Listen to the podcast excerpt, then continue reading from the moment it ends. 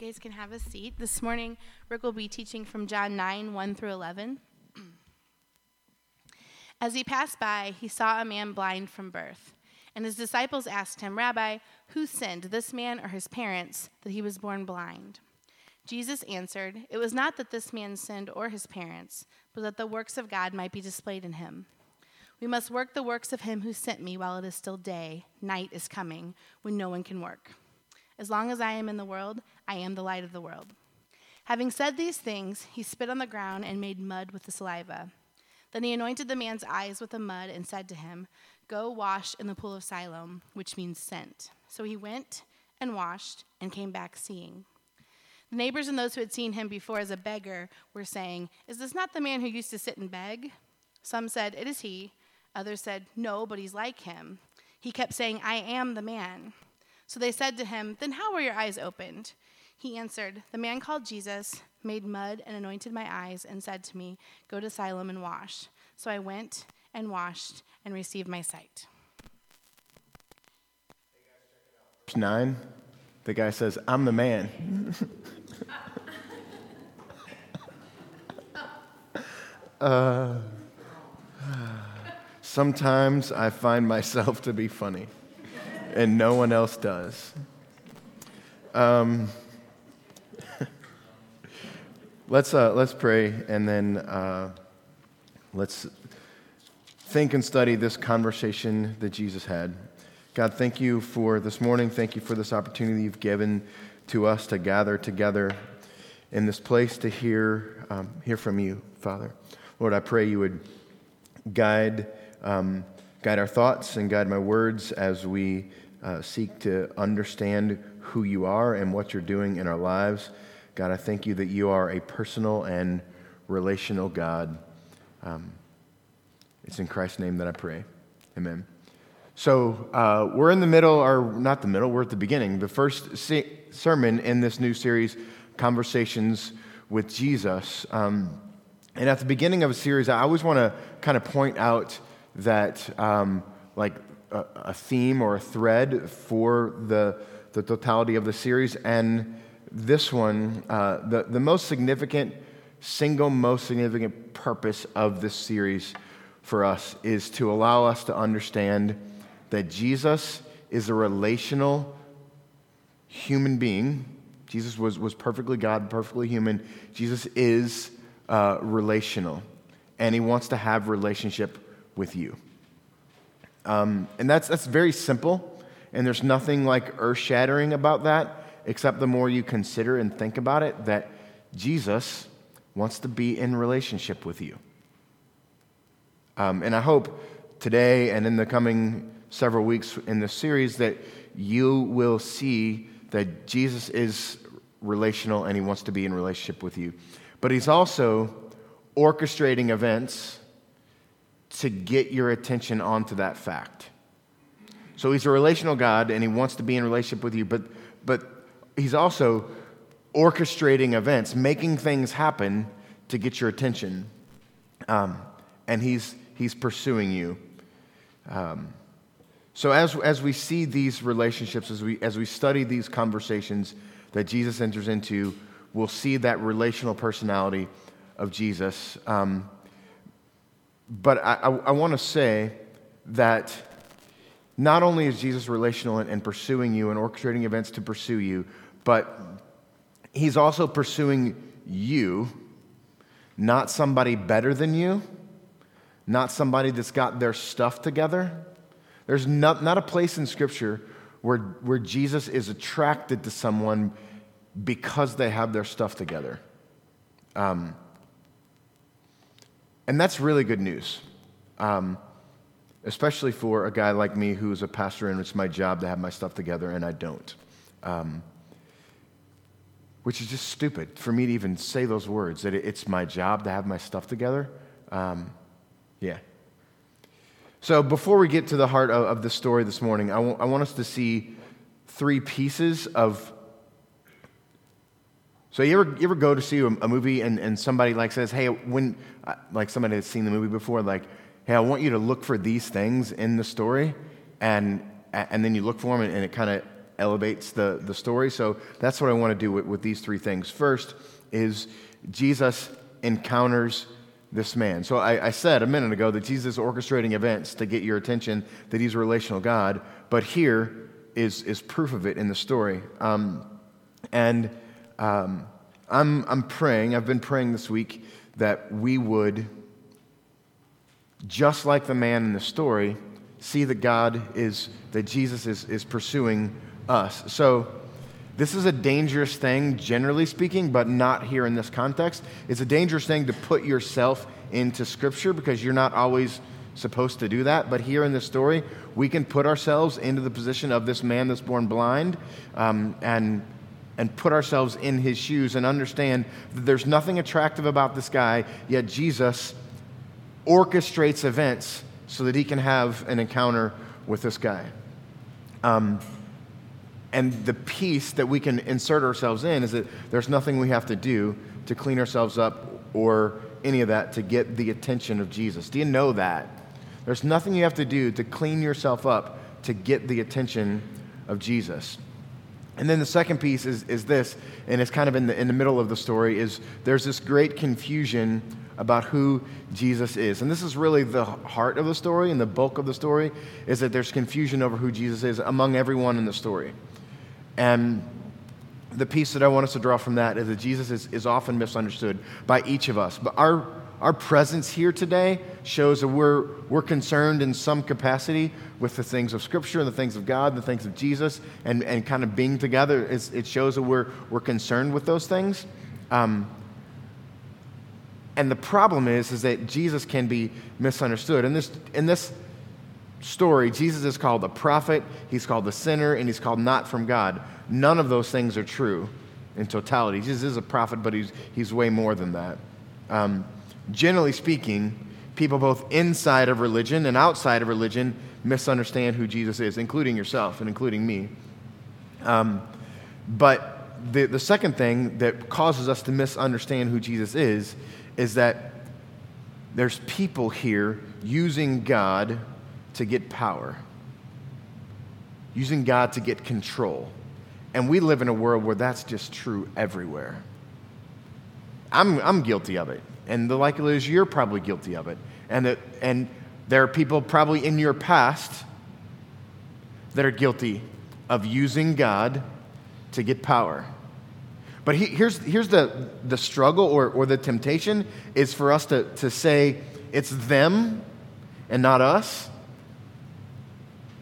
And I think that, that's a, an issue with religion. And, and, and here, when we see the Pharisees in the story, they're guilty of this, that it's them and not us that are the problem. But I, I think one of, the, one of the benefits to being in relationship with Jesus is you realize that, that it's not them that's the problem, it's, it's me that's the problem. But I want to say this under, under this heading, people using God to get power. If you're here and you've been hurt or damaged by the quest for power within a church or within a religious person, I want to say to you, I'm sorry. Um, but let's be slow to point the finger at them and quick to point the finger at us. Um, then the last, the last piece under this point is religious traditions keep people from seeing Jesus. Isn't that strange? That religious traditions, which were born to push people towards Jesus, actually serve to do the opposite thing. Um, one of the cool things about being a small and young church is that we get to be pretty nimble in the way that we can, we can shift our vision and to shift our focus and shift our direction. And as a church, because we're, we're small and young, we can do that. Um, and, and I think it's, I, I hope, I pray that it's one of the things we continually do is, is examine the things that we do. Examine community groups and examine sunday mornings. Examine relationship. Examine our, our social media. Examine the, the songs that we sing the sermons that we preach. Examine all of those things because they're all essentially religious traditions and, and what are they doing to help us get closer to god? And what are they doing to help us to, to keep us from being repelled from god? Um, but know this today that you have been prayed for.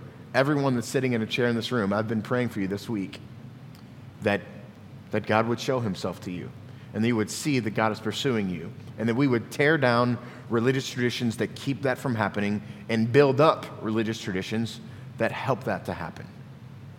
Um, then, and, and this is, this is, I think, the heart of, of the point of the sermon today. God seeks this man out, and in the middle, there's a bunch of confusion, and at the end, God seeks this man out again. And that, that's, that's incredibly good news because um, like, I think our lives go in this cycle of I feel really connected to Christ, and then stuff happens inside of us and stuff happens around us that keep us from really understanding who He is, but that doesn't ever stop Him from pursuing us. So I want you to see, as we see the story, Jesus pursues the guy, confusion, Jesus keeps pursuing the guy. And that's incredible. So let's get into the, to the passage. Verse 1 um, As he passed by, he saw a man blind from birth, and his disciples asked him, Rabbi, who sinned, this man or his parents, that he was born blind? So, part of the confusion, part of the, the, the main dummies in this story are the people who had been spending the last three years with Jesus. So, the people that are supposed to be closest to Jesus, knowing him the best, present this, this dumb question. Um, and we, we spend a lot of time arguing about these things. Um, who sinned, this guy or his parents?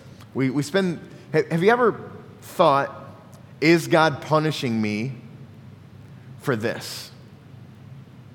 Have you ever thought that? I've, I've, okay, let me just be really excited and say that rarely do I get like immediate feedback from people, but I saw three head nods. That may be the first time that's ever happened at this place. I saw three head nods. And if I was sitting there, I would be nodding my head too. But here, here's, the, here's the deal Scripture teaches us that, that all of the punishment that God has for every sin that's ever been committed has already been poured out on Jesus, and He's already received it and paid for it. So, if there's ever a moment in your life where you think that God is punishing you for your sin, you can say, that's not correct. Because it's already, Jesus absorbed all of the punishment for your sin. So if God is punishing you, he's, nullifying the cross. God would never nullify the cross. But in my heart, in my mind, I am, and, and at least three of you who nodded your heads a few minutes ago, in your mind, you think that the thing that's happening wrong to me is happening wrong to me because of something that I've done. But Jesus presses into this in, in a very relational way. This is a, a, conversation that Jesus has with his disciples about this man that's born blind. Verse 3. Um, this, is, this is really, really good. Jesus answered, It was not this man that sinned or his parents that sinned but that the works of God might be displayed in him. Here's, I'm going to step in front of this computer because I, I, I, need us to know this. I need us to understand this. Um, as, as Western Christians who live a generally middle class, comfortable life, the likelihood is that the biggest thing that keeps us from intimacy with Jesus Christ that we were created to be in that gives us the greatest joy and fulfillment in our lives. The greatest hurdle to that in our lives, by virtue of being North American, suburban, middle class people, is, is our comfort. And here, in this story, this man is uncomfortable because he's been born blind. And the response of people that are close to Jesus, that are supposed to know who Jesus is and what he's about, their response is what's wrong with this guy or what's wrong with his parents that his comfort has been taken from him. And Jesus' response is it's got nothing to do with his comfort. It's got to do with the fact that we might see the work of God show up in this guy's life. And, and if you continue to, to chase that idea, is hard things and broken things and difficult things and things that you might label as punishment that happen in your life are there so that you might see the glory and perfect nature of who God is. And, and that's, that's incredibly important because here's the fact like, we're, we're in, in, in, a few minutes we're going to be done and we're going to go about our days. We're going to go about our lives. And, and maybe maybe next sunday we'll show up here in this place and we'll talk about the things of jesus again. But our our natural response is is to make uh, comfort our god. And if we're doing things right then god will reward us with comfort and that's so backwards. Because the moment our comfort is taken from us is the moment we think that God is doing something evil or mean to us. Or we say, why do bad things happen to good people? Have you ever thought that? Why do bad things happen to good people? Jesus is talking directly about it right here. Bad things happen to good people, so those works of God might be displayed in them. Because comfort is not your God, it can't save you, it can't help you, it can be taken from you in a moment. This is Jesus, and he's being incredibly relational to engage with these people. Um, verse 4.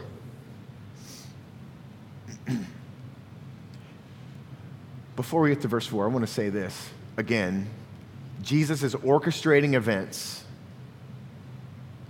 to get you to realize that he wants to be in deep relationship with you. And sometimes that looks like bringing hard things into your life. But there's nothing greater than intimacy with Jesus. Verse 4 Jesus says a bunch of confusing things that I don't really know what they mean, but let's read them anyway. We must work the works of him who sent me while it is day. Night is coming when no one can work. That might mean that Jesus knows he's about to die and that's the darkness. That might mean that Jesus knows he's about to go away and Satan can run on this world and, and, and have things like orchestrate events on this world and get you to believe stuff that's not true. That might be the darkness.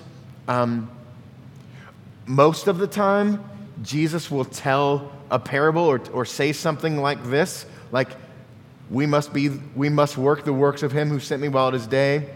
Night is coming when no one can work. Most of the time, Jesus says those clandestine sounding things. And then soon later, he explains himself, but he doesn't do that here. So we can just conjecture about what he's talking about but ultimately it, it doesn't make a lot of difference, and, and I don't think it's the point of what's going on.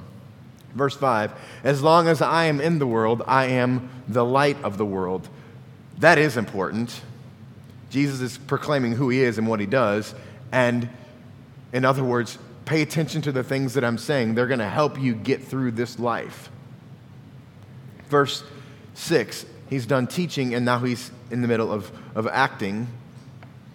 Verse 6 Having said these things, he spat on the ground and made mud with the saliva and anointed the man's eyes with mud. Like, we're so ingrained to reading stories like this that we miss what just happened. What? Jesus spits on the ground and makes mud and puts it on a guy's eye. Putting mud on my eye, we're going to have problems, you and I. But Jesus does this. It's so weird. Like, why does he, why does he do this? He could have just said, You can now see. But he spits on the ground, makes mud, and puts it on his eyes. Verse 7 And he said to him, Go and wash in the pool of Siloam, which means sent. Hmm. Maybe Jesus didn't just heal him of his blindness in the moment because he wanted to go send him to Sent. By the way, parenthetically, everything that Jesus has done for you is something that he intends for you to go into your world and proclaim. And just like he's orchestrated events to get you here today to hear what Jesus is saying here in this area, he's also using you to orchestrate events in other people's lives. So when Jesus engages you with his gospel, engages, engages you with something beautiful, he intends for you to do it, to go with that. So this guy went and washed and came back seeing. And the neighbors and those who had seen him as a beggar before were saying, Is this not the man who used to sit and beg? And some said, It is he. Others said, No, but he is like him. And he kept saying, I'm the man. Thanks for chuckling with me. Appreciate it. Verse 10 And they said to him, Then how were your eyes open? And he said, The man called Jesus made mud and anointed my eyes and said to me, Go to Siloam and wash. And so I went and washed and received my sight. I don't know what happened. All I know is I couldn't see and now I can. Here, the rest of the story, this man is very matter of fact about his inter- interaction with Jesus. Verse 12, and they said to him, Where is he? And he said, I don't know. And they brought the Pharisees, they brought him to the Pharisees. This man had been born blind. Um, before we go further, I want to talk about who these Pharisees are. These are the religious leaders when we're talking before about power and people clinging to their power and using God to gain power. The Pharisees are the perfect example of that. Um, they tell people what's good and what's bad. They tell people what's right and what's wrong. They, um, they tell people what they can do and what they can't do. Um, it seems throughout the scripture they're more concerned with the behavior of others than their, than their own behavior. It seems that throughout scripture, every time Jesus encounters them, he's attacking them and calling out their own hypocrisy. And here in the story, they do it a lot. Um, we're going to skip to verse 34, but before we do, I want to tell you what happens from 13 to 33. A series of events where the Pharisees are trying to, to trap Jesus. They go and talk to this guy's parents a couple times and say, What's up with this guy? How did this happen? And they say, I don't know, you better talk to him yourself. Um, and each time they say the same thing. They, they go back and talk to the guy. Every time they talk to him, he says, I don't know. I was blind and now I can see. So the Pharisees get angry and kick this guy out of the church. Um, can you imagine that? Jesus has just healed this man of his blindness, and now the power hungry religious leaders kick this guy out of the church. How stupid is that? But again, please, please, please, please, please, please when we see Jesus attacking religious people, it's not them, it's us. Who, groups of people or specific people, have you or we kicked out of the church?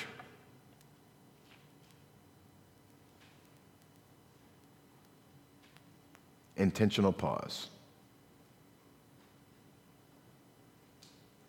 Religious people in this story are power hungry. They use their religion to kill people, and they say, if you don't act or think like me, you're out. But I got news for you. There's no amount of religious action that can keep, that can draw God to you. And if there's no amount of religious thought or action that can draw God to you, there's no re- amount of religious action that can draw God to somebody else. God is a relational God, and He sent His Son Jesus to be a relational Jesus so that we might see that God intends to be in relationship with you. No matter who you are or where you are, or what you're doing, Jesus wants to be in relationship with you. And this story is a beautiful and perfect example of that. And it's also a beautiful and perfect example of the danger of religion that pushes people away. But the beautiful part is Jesus pulls up quick to this guy after he's been kicked out, after he's been cast off. Jesus pulls up quick to this guy, which tells me if you have been hurt by religion in the past or in the present, in the current, if you've been damaged by religion, you know where you are? The perfect place to be found by Jesus. The religious people kick him out, and what happens? Jesus is there with him, encountering him.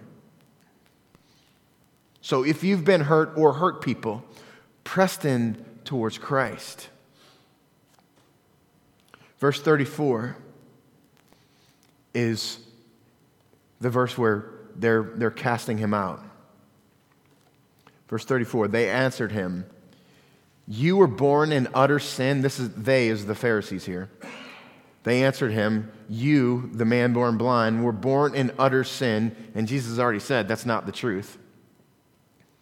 And you would teach us? And they cast them out. religious people clinging to their power, unwilling to learn from a man who has just encountered Christ. Verse 35 Jesus heard that they had cast them out, and he found him. Like, that's incredible news. If you feel abandoned by the suburban North American middle class church, if you feel abandoned by them, you're in perfect position to see Jesus. And that's great news.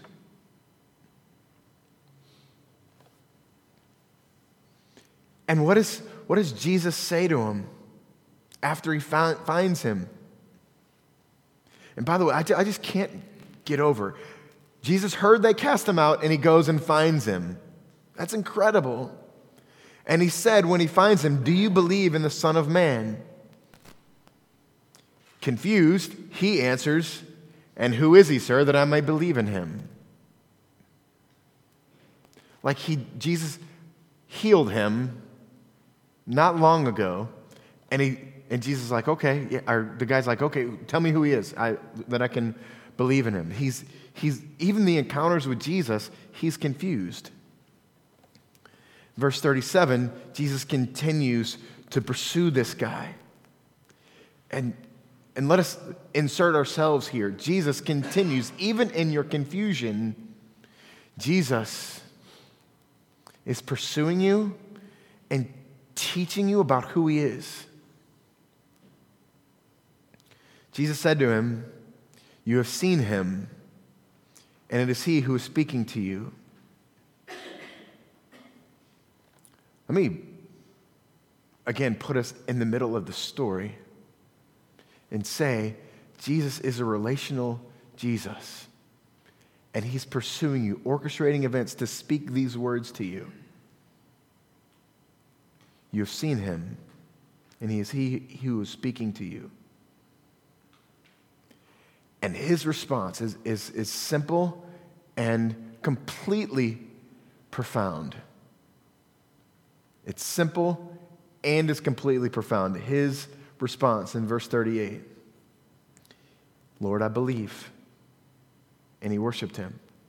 Do you know that the only role you have in perfect, abiding, loving, wonderful, intensely joyful purpose for your life. You have one role believe. There's nothing special, nothing religious, nothing that Jesus is calling you to do in order that you might be in relationship with Him other than believe. Just walk towards Him. Ask Him to show Himself to you.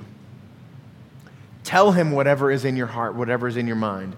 Speak it to him. Be honest with him. Be honest with yourself. He's calling you right now. From, from like, I don't pretend to know the, the spiritual condition of your heart and your life right now. So, wherever you are, far from God or near to God, in, in saving relationship with Him or not, it doesn't matter. What Jesus is calling, this relational Jesus, what He's calling you to do is, I want to be in relationship with you, and your only role, Lord, I believe. Lord, I believe. Um, let's pray and be done.